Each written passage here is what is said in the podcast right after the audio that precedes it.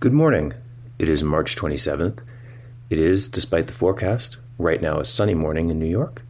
And this is your Indignity Morning Podcast. I'm your host, Tom Scocca, taking a look at the day and the news.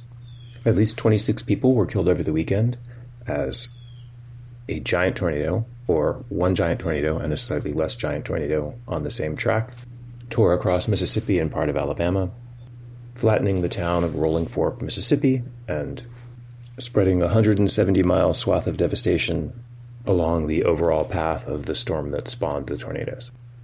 Israelis are on a general strike right now, out in the streets after a night of protests, after Benjamin Netanyahu fired the defense minister, after the defense minister resisted Netanyahu's plan to weaken the judiciary.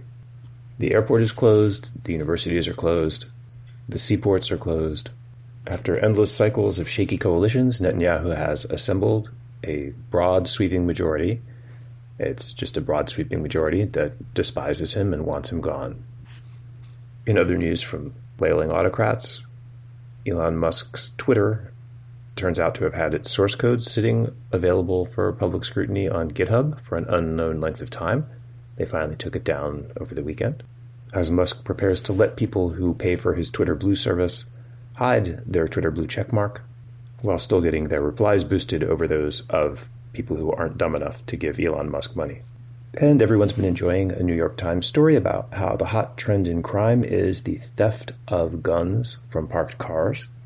As laws encourage people to be more and more thoughtless and casual about how they carry around implements of deadly force, the winning paragraph in the story is in some cities, organized groups of young people have swept through neighborhoods and areas around sports arenas, looking for weapons left under car seats or in unlocked center consoles or glove compartments. Their work is occasionally made easier by motorists who advertise their right to bear arms with car window stickers promoting favorite gun brands or that declare Molon Labe, a defiant message from ancient Sparta, which roughly translates as Come and take them. That is the news. Thank you for listening. Please subscribe to Indignity to keep us going and keep track of your valuables, please.